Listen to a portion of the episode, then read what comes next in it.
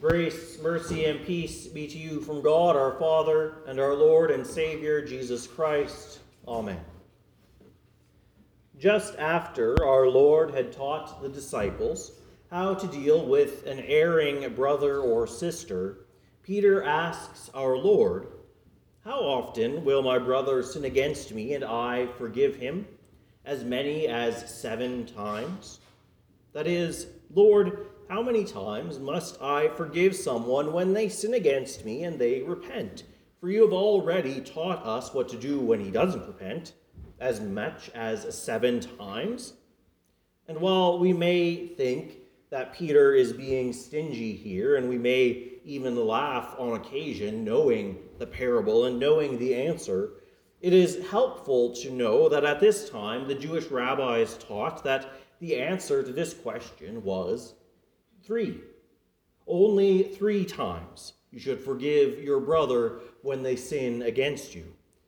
Peter, in comparison, doubles this and adds one. Obviously, Jesus' teaching is beginning to sink into him, and he shows growth as a disciple of Christ, even if he doesn't arrive at the correct answer just yet. However, it is not as many as seven times, rather, it is 70 times seven. Now, this does not mean that we must forgive someone who sins against us up to 490 times. Instead, it means that there is to be no limit. 70 times 7 is such a large and tedious number to keep track of.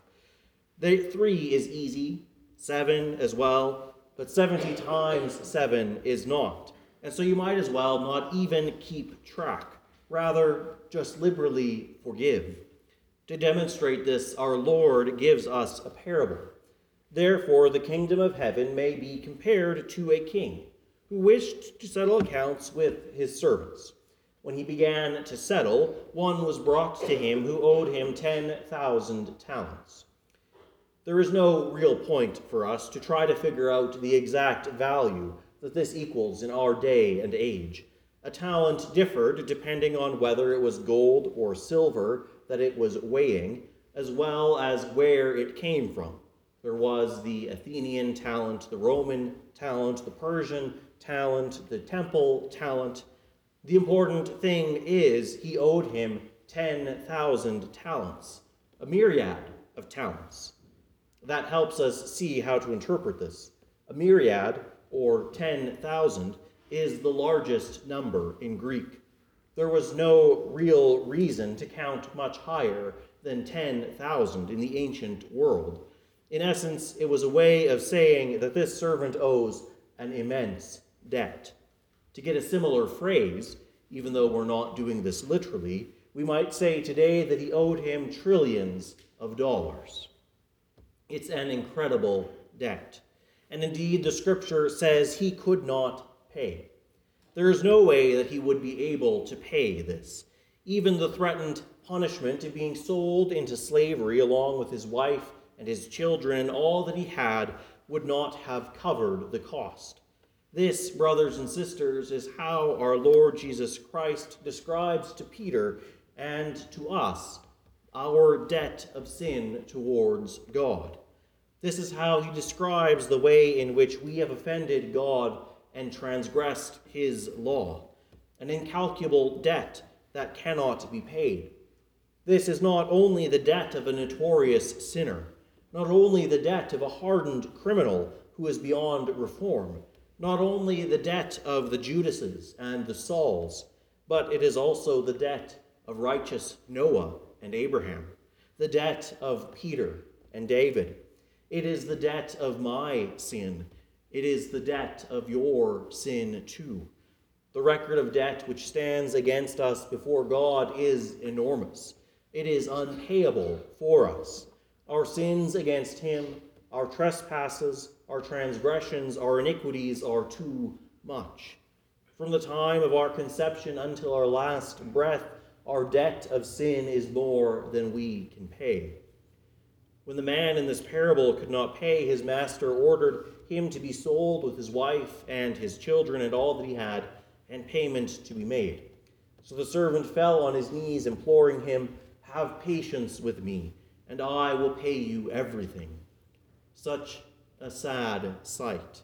There is no way that this man could pay his master everything, not even if he had two lifetimes worth of time.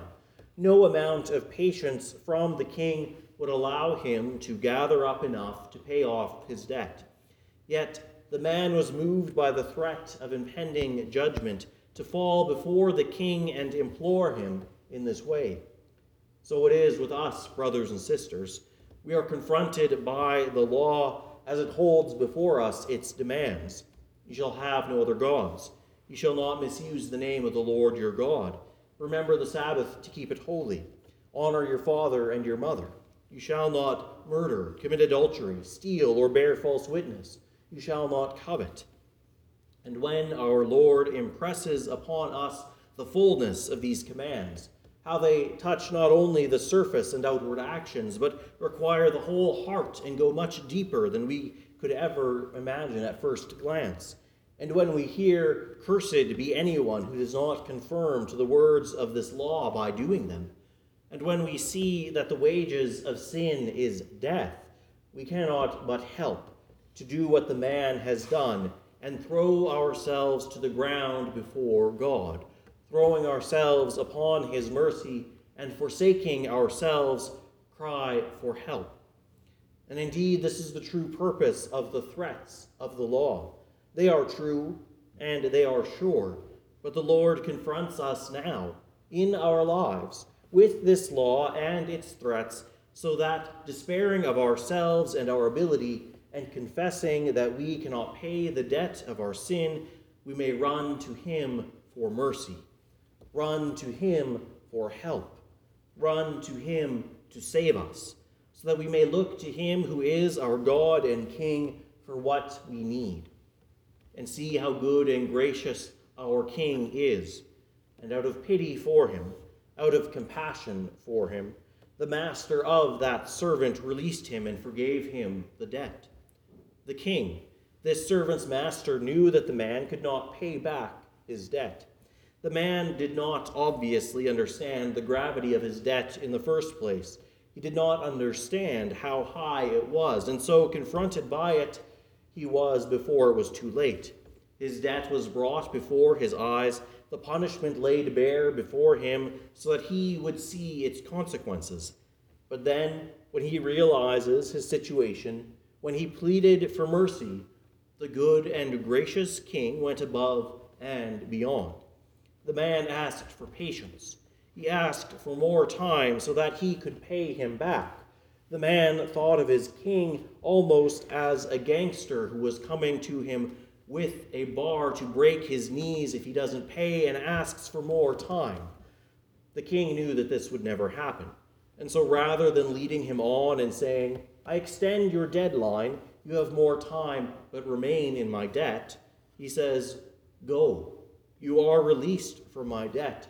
All that you owe me is mine to begin with, and so I choose to forgive it. Go, you are released. Your debt is forgiven you. So too is our God good and gracious. He knows that because of the weakness of our flesh, that we cannot pay back the debt of sin that we owe. He knew this from the beginning when Adam and Eve first sinned against him. That is why, even from then, he promised them salvation, promised them that he would send his son. He knows that his servants cannot pay the debt that they owe, and so he gave up his son for us. He sent his son into the flesh so that he would be a sacrifice so that our debt may be paid. As St. Paul writes, You who were dead in your trespasses and the uncircumcision of your flesh, God made alive together with him, having forgiven us all our trespasses by canceling the record of debt that stood against us with its legal demands. This he set aside, nailing it to the cross. The record of our debt has been canceled through the death of Christ. It has been covered with the blood of Christ, set aside and nailed to the cross, never to come back again. Only God could cancel this debt against us, could forgive this through forgiving our sins against Him. And He did this through His Son. We though when we, through the work of the Holy Spirit in us, turn to God in Christ in repentant faith, we receive this forgiveness, for he is attentive to our pleas for mercy, and we are released from the threats of the law, and our sin is forgiven. And so, what does he then desire of us, whom he has forgiven, whose debt he has removed, whose consciences he has released? He does not ask for our firstborn, for the fruit of our flesh, for God himself has given his own firstborn Son for our redemption. He has told you, O man, what is good, and what does the Lord require of you but to do justice, to love kindness, and to walk humbly with your God. He has been so good and gracious to us. He has been so merciful to us. He has forgiven us, all in such a large measure that we cannot begin to grasp it. He has filled us up with good things, so much so that we cannot contain them. It is like we are like the cup in Psalm 23 and overflow. So he desires that we that what we have received from him in such a superabundance we would freely and liberally share with others.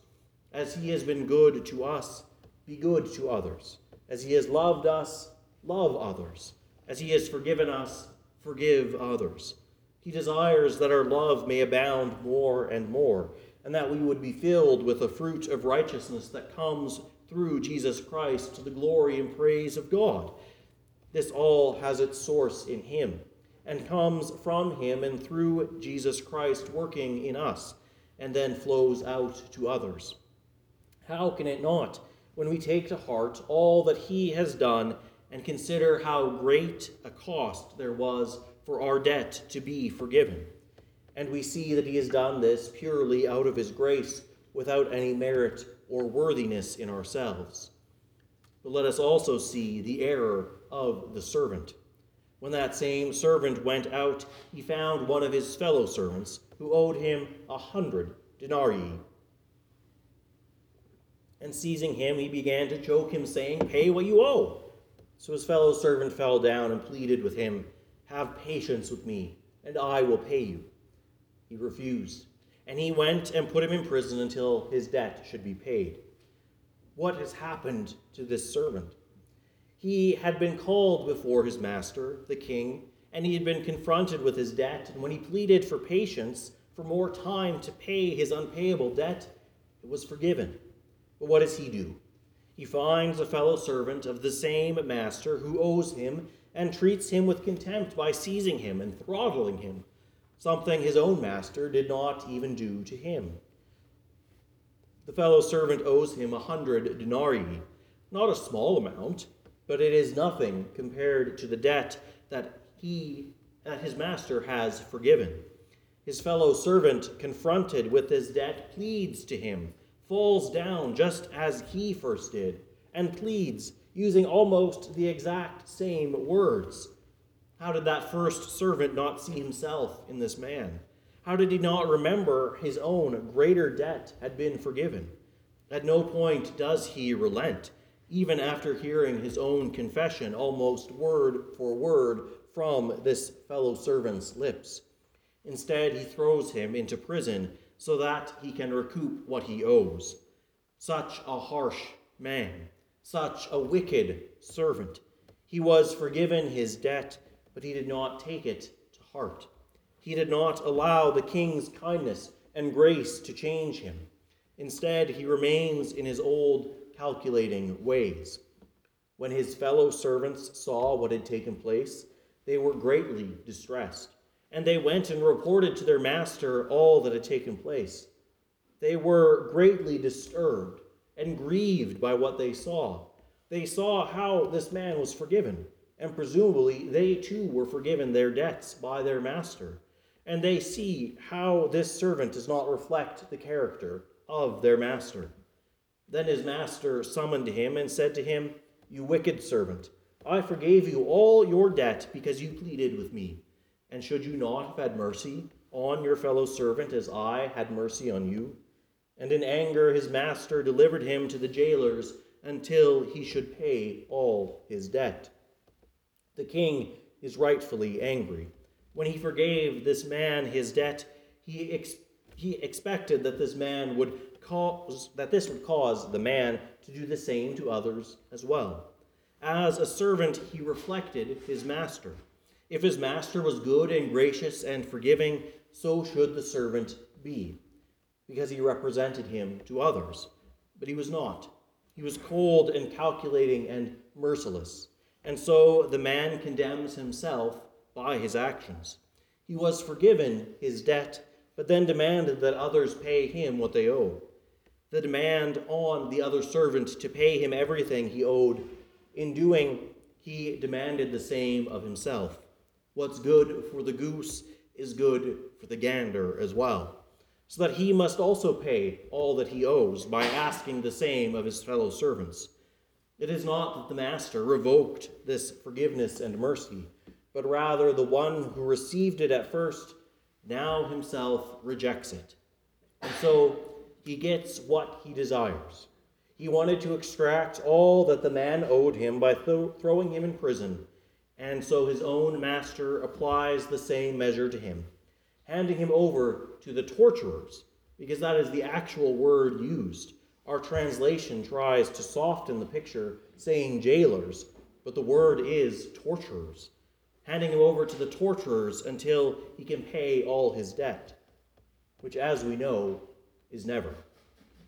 So also my heavenly Father will do to every one of you if you do not forgive your brother from your heart. The words of our Lord Jesus sound loud and clear. If God has forgiven us, how can we not forgive others. If we are God's servants, if we are Christians, and so bear the very name of Christ, we must reflect the gracious and merciful character of God. The first servant who was forgiven neither feared nor trusted in his master. With his debt forgiven, he thought that there was nothing to fear, no justice in his master. Neither did he trust him, thinking he must recover his own monies so that he could pay back the debt just in case his master asks him again. Brothers and sisters, God has truly forgiven us. He is just. Our debt has been paid by the blood of Christ, our Lord. Let us fear him, for he is the one who rights wrongs and executes justice. And we have seen how he has done this in his Son for us but let us also trust in him too, trusting that because he gave his Son for us, our sins are forgiven, and we are set free. Thus we reflect him to others by forgiving them as he has forgiven us. And this is not always an easy thing as it is to say. Others' sins against us do harm us. They are not small in the midst of our own lives and sometimes we struggle to forgive others. In this, we pray that God would help us. It is better to struggle to forgive and to pray that God would, by the work of His Holy Spirit, enable us to forgive all those who sin against us than to stubbornly refuse to forgive and try to get our own. In this life, we will never fully be perfect. We will struggle and wrestle daily with our own sins and our sinful flesh. We still daily need the Lord's forgiveness, who taught us to pray every day, Forgive us our trespasses as we forgive those who trespass against us. And so, as we live in the midst of God's forgiveness, let us, in cooperation with Him who lives and works in us, forgive those who sin against us, and ask that He would always enable and help us to do so from our heart. For God has given great and many wondrous promises regarding this. He has given these things to us that we may un- that we may have assurance and know that he is our father and we are his children. For he has said, "Blessed are the merciful, for they shall obtain mercy." And Psalm 18 says of God, "With the merciful you will show yourself merciful." And after teaching the Lord's Prayer to his disciples, our Lord promises, and James quotes, Forgive, and you shall be forgiven. And the wise son of Sirach demonstrated how this was known by the saints of the Old Testament, for he wrote, Forgive your neighbor the wrong he has done, and then your sins will be pardoned when you pray. Does anyone harbor anger against another and expect healing from the Lord? If someone has no mercy towards a creature like himself, how can he seek pardon for his own sins? These are gracious promises of God that are meant to encourage us. If we, as his forgiven people, continue in his forgiveness and so forgive others, then we have assurance that God has forgiven us and will continue to do so. If we have not, then let us repent before it is too late. For we daily sin, and we must daily repent and turn to God. Let us ever walk in the forgiveness which God has so graciously shown us, according to his compassion for the sake of Jesus Christ, who canceled the record of debt against us by nailing it to the cross, who suffered in our place, that, trusting in him, with faith in him, we may be forgiven and live with him in his forgiveness. Lord, how often will my brother sin against me and I forgive him? as many as seven times? O Peter, how often have you sinned against the Lord, and he has forgiven you? As many as seven times? And O Peter, far more than seven times. So it is with me, and so it is with you, brothers and sisters. May God, by his grace, grant to us all that our love may abound more and more, with knowledge and all discernment, so that we may approve of what is excellent and so be pure and blameless for the day of Christ, filled with the fruit of righteousness that comes through Jesus Christ to the glory and praise of God. Amen. And now may the peace of God, which surpasses all understanding, guard and keep your hearts and minds in Christ Jesus our Lord. Amen.